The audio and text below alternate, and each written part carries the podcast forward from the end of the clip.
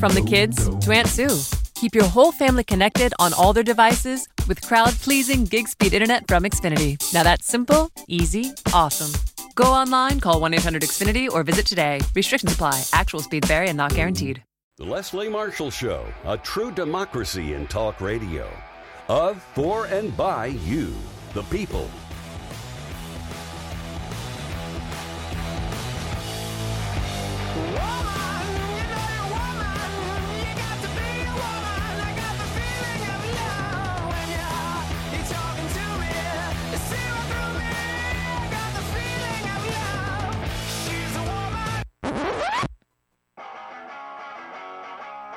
Live from our nation's capital, it's Deadline DC with Brad Bannon.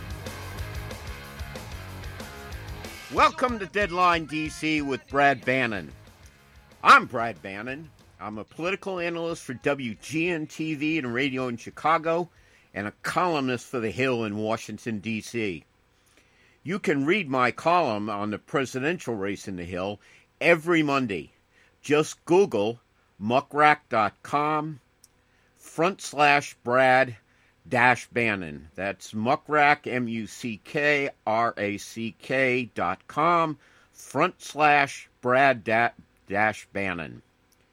My most recent contribution to the Hill is my take on the Democratic presidential race in Iowa, which is the first state to select delegates to the Democratic National Convention. I will make or break some Democratic candidates, and it's less than six months away. My company, Bannon Communications Research, polls for and designs research based message and media strategies for progressive issue groups, labor unions, and Democrats. BannonCR.com is the sponsor of today's show. If you want to learn more about me and my political polling and communications company, go to facebook.com front slash Bannon dash communications dash research. My Twitter handle is at Brad Bannon. My thanks to executive producer Mark Grimaldi, who keeps me in line and makes sure the trains run on time. Our guest today in the first half hour is Hope Frye, co founder of Project Life, uh, which advocates for the rights of immigrant children. John Amato, the founder of crooksandliars.com, joins our own Mark Grimaldi for the second half hour. The, there was uh, these are the questions uh, I want to ask uh, you all to consider. And uh, if you want to uh, join in on the show, uh, you probably know the number by now. It's 888 6 Leslie. That's 888 6 Leslie. These are the questions we're going to consider today. There was an intense media focus on the terrible conditions in border camps a few months ago. Do Americans still care about the sordid conditions in the camps, or was the popular outrage just another media blimp? Is there any a second? Is there any way of solving the humanitarian crisis at the border while Donald Trump is still president? Third and final is what kind of lasting psychological effects do you think the kids who are interned in these camps suffer as a result of their imprisonment? Our guest in this half hour is Hope Frye, who is the co-founder of Project uh, Project uh, uh, Lifeline, a nonprofit focused on children who are or were in immigration detention. Uh, the uh, Project Lifeline's uh, mission spans the child experience, child's experience with the goal of pro- providing continuity of care. They are the only nonprofit with medical and legal programs. Hope is also active in projects with the Center for Human Rights and Constitutional Law and is class counsel for, for detained children in the court case, federal court case, Flores versus Barr. She also leads the Flores teams of lawyers and doctor, doctors collecting evidence for the center uh, enforcement actions by interviewing detained children and inspecting facilities where they are held, including those run by the Immigrations and Custom Enforcement. Uh, Hope, thanks for joining Deadline DC today. Uh, let me start out and ask you this question What have you learned uh, by these visits to the camps, and specifically, what have you learned about the detained immigrant children? Um, let me just make a quick point of correction. I am not class counsel for Flores versus Barr. CHRCL, the Center for Human Rights and Constitutional Law, and Peter Schey are the class counsel. I provide uh, an evidentiary gathering function that underlies the court actions uh, in the Flores case, and I just wanted to make that correction. Um, what we have seen at the Customs and Border Protection um, jails, and, and I want to I want to call them jails um, because I think they bear uh, in our common understanding. We don't really understand concentration camps in the United States, but we understand jails. Um, and what you have where you have children held um, are children held in cages, um, which is the old image of a jail, you know, the cell with bars. Um, they can't go in and out at will. Um, and everything uh, that is done to them, uh, they have no agency. Everything is done to them. Very little is done for them.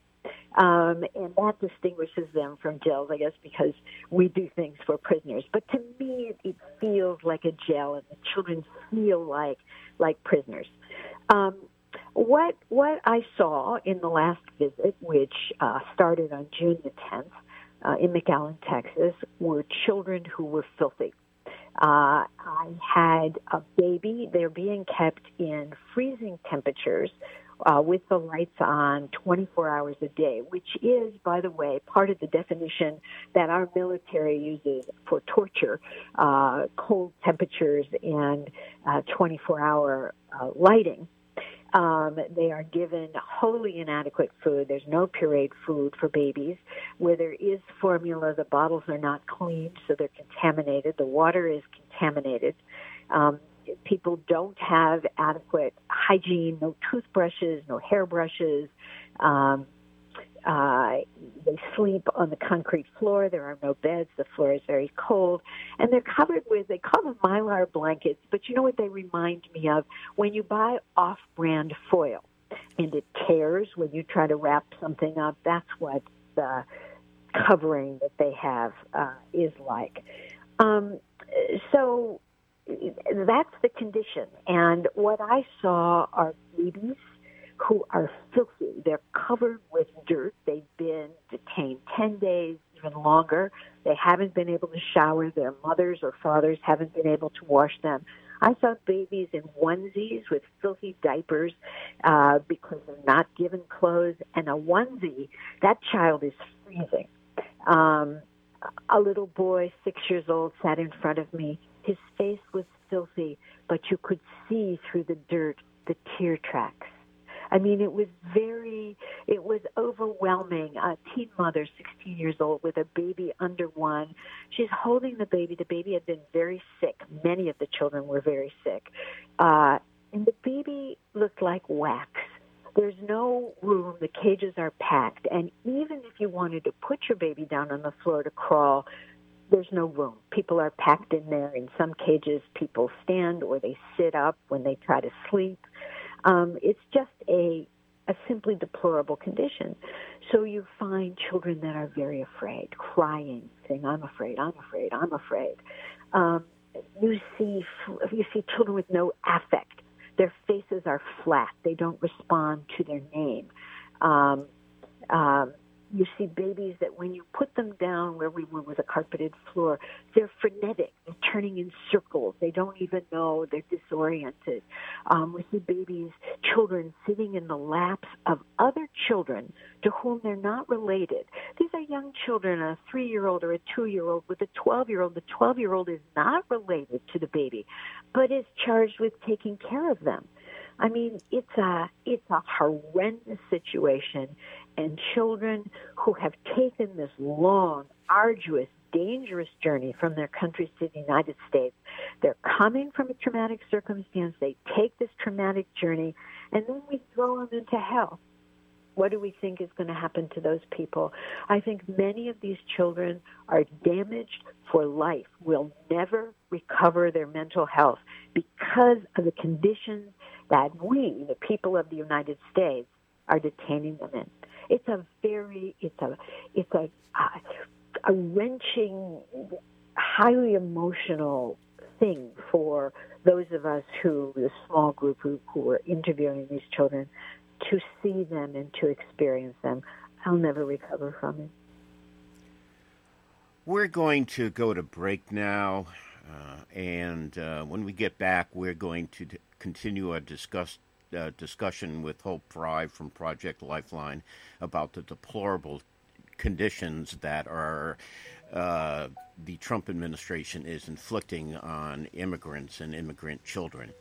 We'll be right back after these with more of DC De- Deadline DC with Brad Bannon after these messages.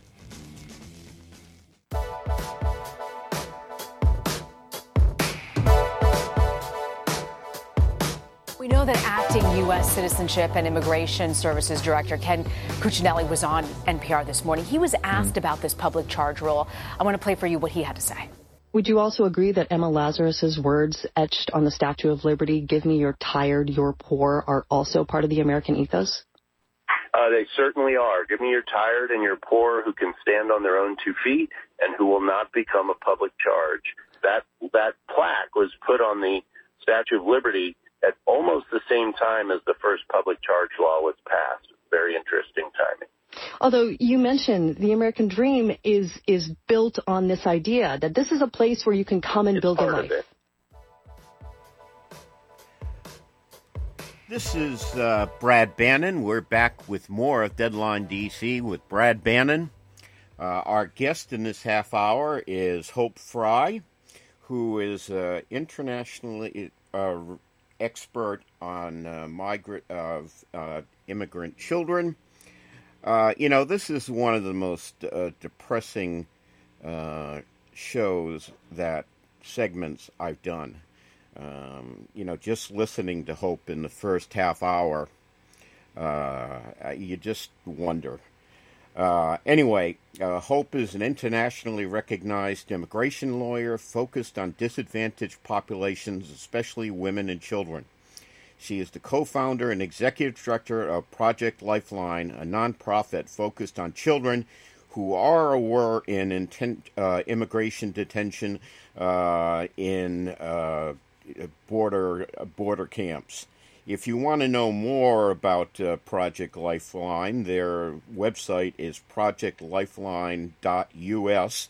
Uh, the Twitter handle is PROJ Lifeline. Uh, if you want to contact me and have any thoughts on the show or the subject, my Twitter handle is uh, at Brad Bannon.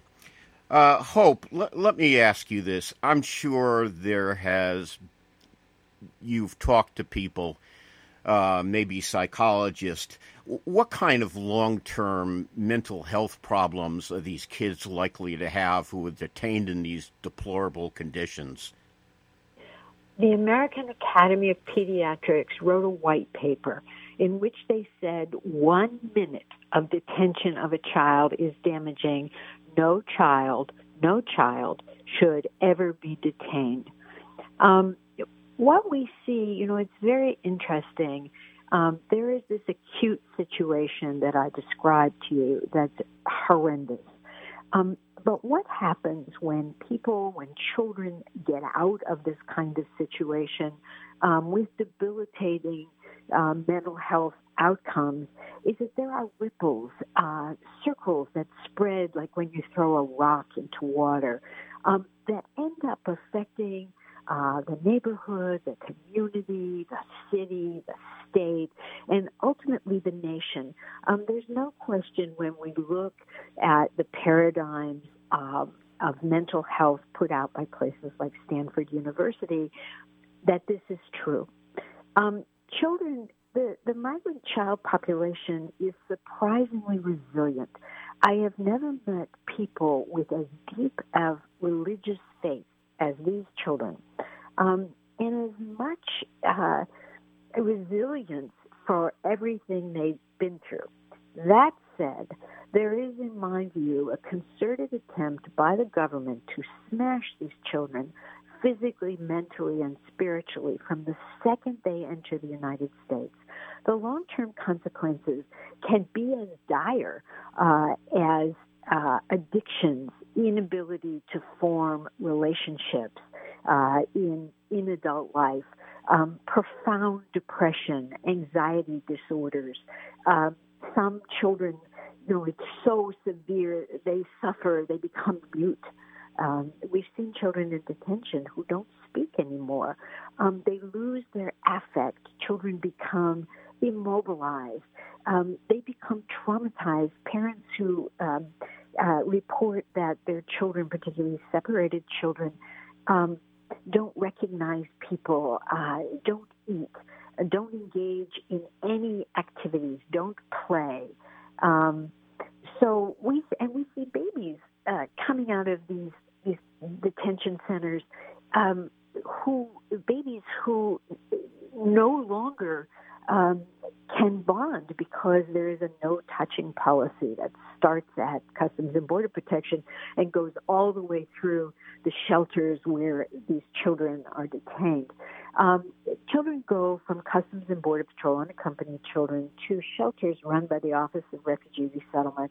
These are run by private contractors for profit who make a, uh, a per diem uh, head fee so children are supposed to be released expeditiously because of the profit motive. They're not. Why release a child when you make a kaching every night? And as we know, Homestead, um, the influx center was making seven hundred and fifty-five dollars a night for each child that they held. At these places, the no touch policy continues, and it's very extreme. Like sisters, cannot one can't put a friendship bracelet on the wrist of another because it's a touching. A girl can't braid her friend's an adolescent girl can't braid her friend's hair um, because it's a touching. Boys when they play sports, if they if they come in contact, you play sports. It's a touching. Um, this is child abuse per se, and children that are held you know, even 30 days, and I've met children held more than a year in these circumstances. What do you think happens to a child who can't be touched? I mean, it's, it doesn't take much imagination to understand the destructive nature of this. We touch our children all the time, all the time. Um, adolescent girls gossip and do each other's hair and paint each other's nails. This is an abnormal yeah, is... circumstance, and we see children permanently psychologically damaged by this. And I, there's a concerted effort to yeah, do this. this is uh, very distressing. Uh, sorry, Hope, we're out of time. Uh, our guest in this half hour, and again, it was one of the depressing segments I've done. Uh, it's happening to this kids is just abominable. Uh, is Hope Frye, uh, co founder and executive director of Project Lifeline. We'll be back with more of Deadline DC with Brad Bannon after this break.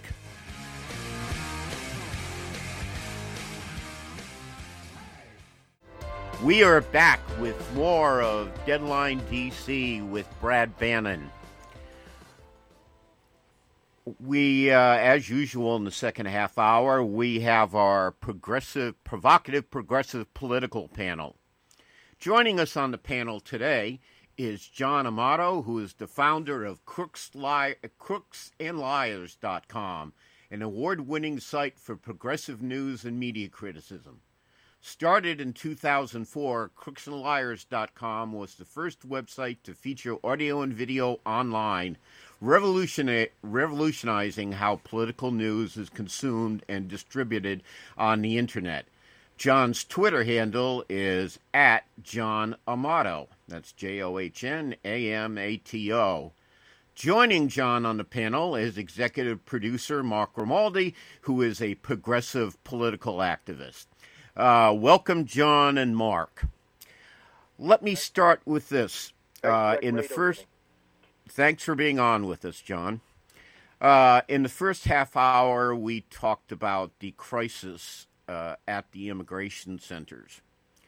And a couple of months ago, there were all sorts of uh, media coverage about the deplorable conditions that uh, immigrants and immigrant children were being held in in detention camps on the Mexican border.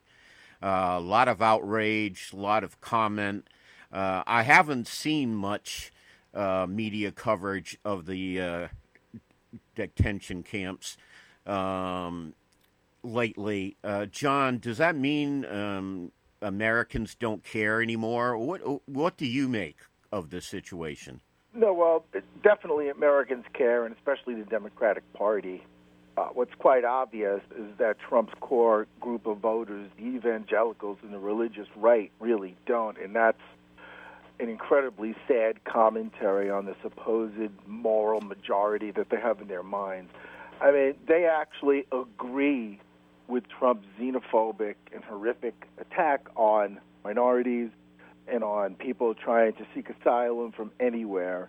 And it's really indicative of just what a fraud the religious right is. So um, I, I like to make that point because it, it really, to me, covering the religious right as well as politics in general from 2004 uh, it is it's just awful. And this isn't going away. You know right now congress is out on on the august recess so we don't have people are trying to take a break from this insanity that trump's caused you know caused throughout this country. So it will be front and center again because as as as reporters have said when you see children living in the conditions that they are it's it's not only frightening, it's horrifying.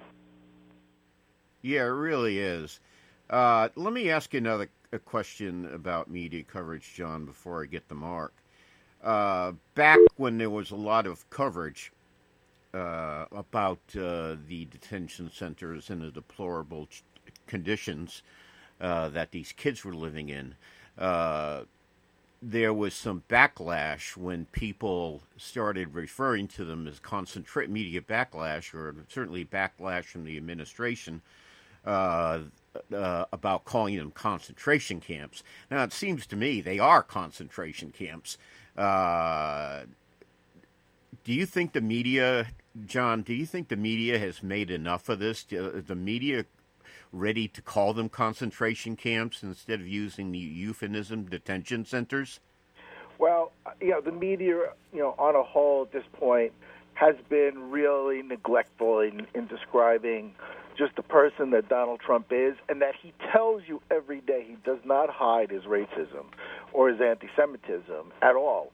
But um, it, it, it's quite shocking that when we have these detention centers, they it's almost like they want to go well we have to say something negative about the democrats because every time trump tweets or opens up his mouth it, it's it's a disaster so then they'll conflate whatever the republicans excuses are um, over like any criticism that comes their way from the Democratic Party. I mean, you know, they even go back to the 1920s and the 1880s to say this isn't this isn't new. This happened, you know, back when Teddy Roosevelt did it. You know, and uh, it's disturbing.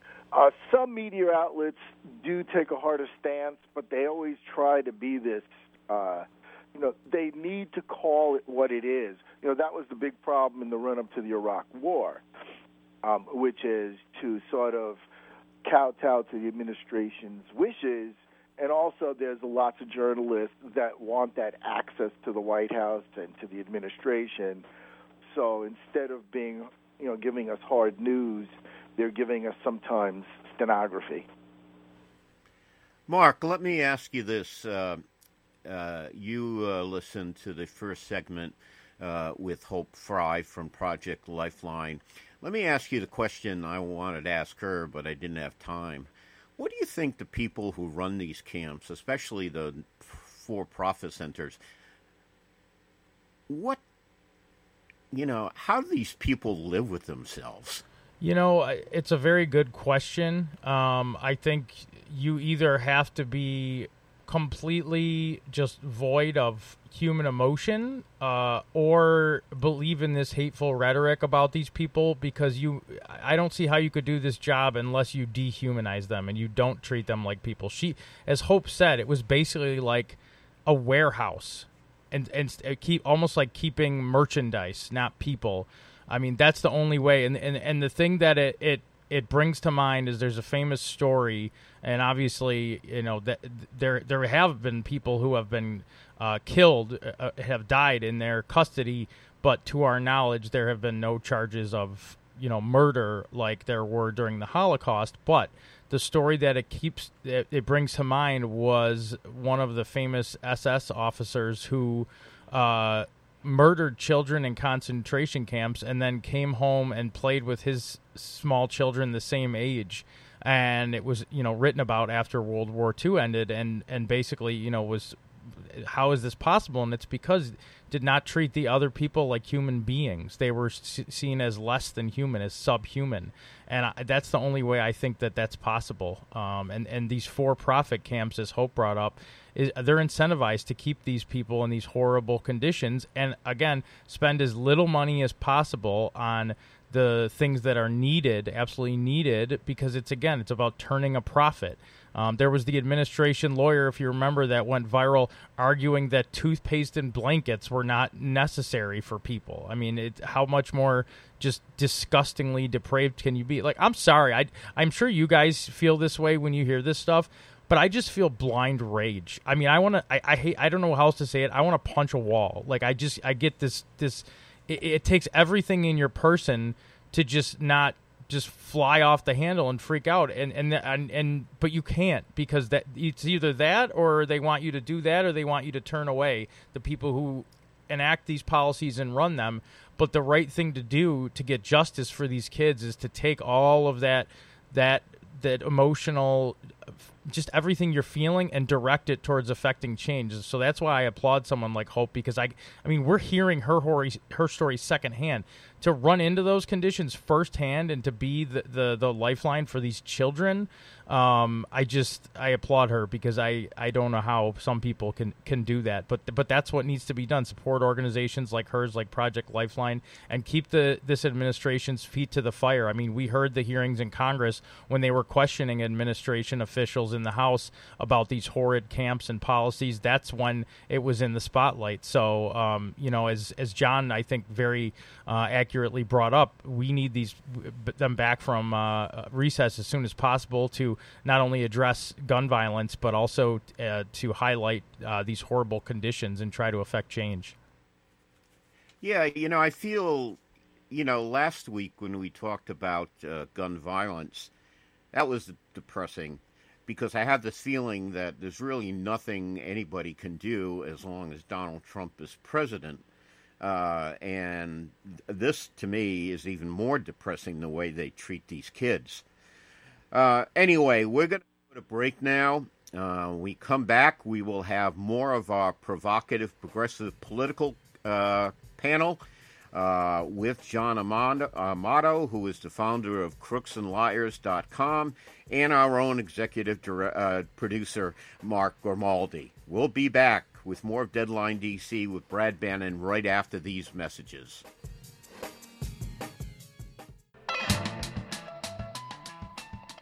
See, the bottom line is I know you like me, and this room is a love fest, I know that. But you have no choice but to vote for me because your 401ks, down the tubes, everything's going to be down the tubes. So whether you love me or hate me, you got to vote for me. That, of course, was the president uh, basically threatening Americans that uh, if uh, they don't reelect him, he's going to take the economy down with him. Uh, well, I think he's taking the economy down uh, w- with him, whether he's re- uh, reelected or not. Hopefully not. Okay, we have been discussing the immigration, the concentration camps on the Mexican border uh, with our progressive, provocative political panel. Uh, our guest on the panel are John Amato, who is the founder of crooksandliars.com, and our own executive producer, Mark Grimaldi. Uh, I'm going to ask the panel this question, and then I'm going to uh, uh, I'm going to ask our uh, caller, good friend Michael from the Bronx, this question. Then I'm going to want the panel to answer the same question I asked Michael. And the question is uh, like it or not, we're stuck with Donald Trump for 17 more months, and maybe a lot longer than that if things don't go well. So, my question to Michael and the panel is how do we, what do we do? How do we deal with these horrible situations, such as the kids at the camps and the gun violence, uh, when we're still stuck with, when, you know, while Donald Trump is still president? Michael, you want to take a whack at that one? Well, the first thing is continue to press for impeachment and perhaps removal of office. Maybe, just maybe, we can get these Republicans to have a change of mind and a change of heart. Consider this: Would you uh, be treating animals and pets the same way that you are doing with these children? You know there are animal abuse laws, and let's face it, our animals and pets are getting treated far better than these children. And we're talking children here. I mean, come on, have a heart. What would Jesus do? Okay. Uh, John, uh, let me ask you the same question. Uh, we're stuck with Donald Trump, like it or not, for the next 17 months. What, if anything, can we do to try, you know, to do something about this horrible situation uh, in the, concentration camps on the Mexican border uh, and other big problems. So we just basically going to have to, you know, grin, you know, live with it for the next 17 months or maybe longer? What are our options? Well, I mean, as far as uh, on my end, being a political blogger, you know, this is what we write about every single day, um, 365 days a year. So remaining silent or just putting up with it is not an option. And um, so we try to do as best we can with the resources that we have to expose every lie, every manipulation, every horrific event, every action that this president takes, um, so that when the time comes for people to vote, you know, they will say, I mean, it's like, haven't you had enough of this already? Um, and and so that's what we do constantly, as well as is promote progressive ideals and ideas against the backdrop of just like a, an unflinching, uncaring, nasty, vile, bully type of mentality that that we see emanate from the Trump administration every day. I mean, I've been I've been uh, binging uh, on The Sopranos again. I haven't watched it in 15 years and the Republican Party is like Carmela Soprano in the first three seasons, which they know. They oh my gosh, that is person. such a good analogy, John. I just have to tell you. They know, right? They know that he's a horrible person, just like Carmela. They know he commits awful acts and deeds. They know that that all these sexual assaults and mistresses is true. But guess what? If he gives them a mink coat, they're all happy again, right? It, they know that he's locking children in cages uh, and, and letting them fend for themselves and having like seven year olds take care of toddlers. But you know, if he gives them an emerald ring, it's all wonderful again.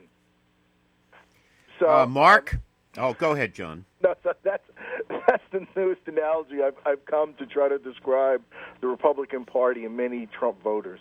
You know, it's a, a huge problem. Is we're not looking at they're not looking at reality, not just the, the, those voters, but also people who do not want Trump in office, but don't take enough action to get involved in exposing his administration and pressuring Republicans. Now, here's the thing there have been a few times when there's been enough pressure put on that Republicans were after Trump behind the scenes to change his behavior, and then it at least mildly changed. If you remember the government shutdown, and he was saying unless he got funding for the wall, you know, he was not going to end the shutdown. And what happened? Well, he declared the fake public emergency and, and ended the shutdown, and the workers, you know, came back to work. Um, there were a couple other small instances of it.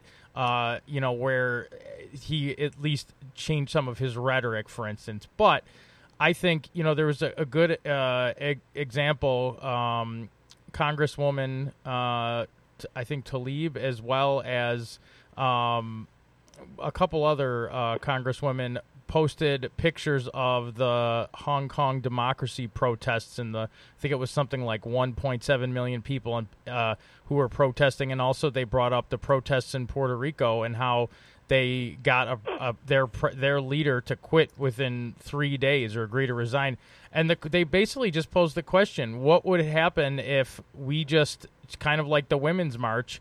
But not just went into the streets, it took to the streets, but stayed in the streets until we said enough is enough. This this man needs to resign. And I don't know what the number is, but I do think that there's some number where if people actually decided to do it, that eventually there would be enough pressure put on for this guy to step down. Now, one of the problems is I think people are comfortable enough in their current lives, whether they admit it or not, because of the amount of wealth that this country has and the fact that people can change the channel or watch, you know, Fox News or whatever, you know, Newsmax, you know, OAN, whatever these channels are to basically fit their own version of reality. That's how people escape from these truths or just the average American says this is depressing and changes the channel. But we have to challenge them, our relatives, our loved ones, our friends, and tell them we have to be that guy who's like, God, is everything you post political? Yep, except for pictures of my kids. We're living in a freaking crisis. Like, what do you want from me?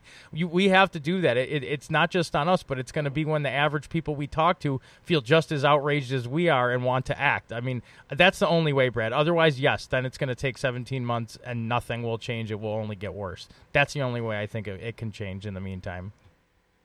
Uh, John, let me follow up on something you raised earlier in the segment. Uh, what would you be telling the Democratic presidential candidates? Um, how do they? How do you think they should be talking about this uh, issue of the, the concentration camps? Are they being aggressive enough, in your opinion? Well, when it happens, they've all come out um, and, and, and vilified this president, this administration, and many of them have uh, brought this issue up constantly. Um, you know, we'll, we'll have we'll have new debates, hopefully with a, a trimmed down roster come September, uh, and um, you know, they can do only so much but they keep it on the on you know on the front pages. The, the problem, one of the problems that we face, and, and I understand what you're talking about, is that Trump and his administration cause a you know I don't I don't want to curse on air, but a crap show every day, and so suddenly there's something else that the media has to focus on, and some other horrific uh, event action that Trump has taken, and so it does tend to push these kinds of of uh, you know of these kinds of stories to the side, but just momentarily because this issue is never going away, and and uh, all the Democratic politicians are on top of this, uh, or most, I, I will say. But wait till the re- after the okay, recess. John, sorry, I'm going to have to interrupt you because we're running out of time. Uh, but uh, I want to thank our guest, uh, Hope Frye from Project Lifeline. Uh, John Amato from crooksandliars.com, and our own executive producer, Mark Grimaldi. We'll be back next Monday with more of Deadline DC with Brad Bannon. If the Lord is willing and the creek don't rise, and unless Donald Trump declares martial law. Thank you, everyone. Talk to you next week.